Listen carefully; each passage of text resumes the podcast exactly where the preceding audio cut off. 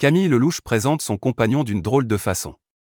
A-t-on enfin le droit de découvrir le visage du mystérieux chéri de Camille Lelouch? Sa présentation est quelque peu insolite. Regardez. Quelle est l'identité du compagnon et futur père de l'enfant de Camille Lelouch? C'est la question que tous les fans de la chanteuse se posent depuis qu'elle a annoncé sa grossesse en mai dernier.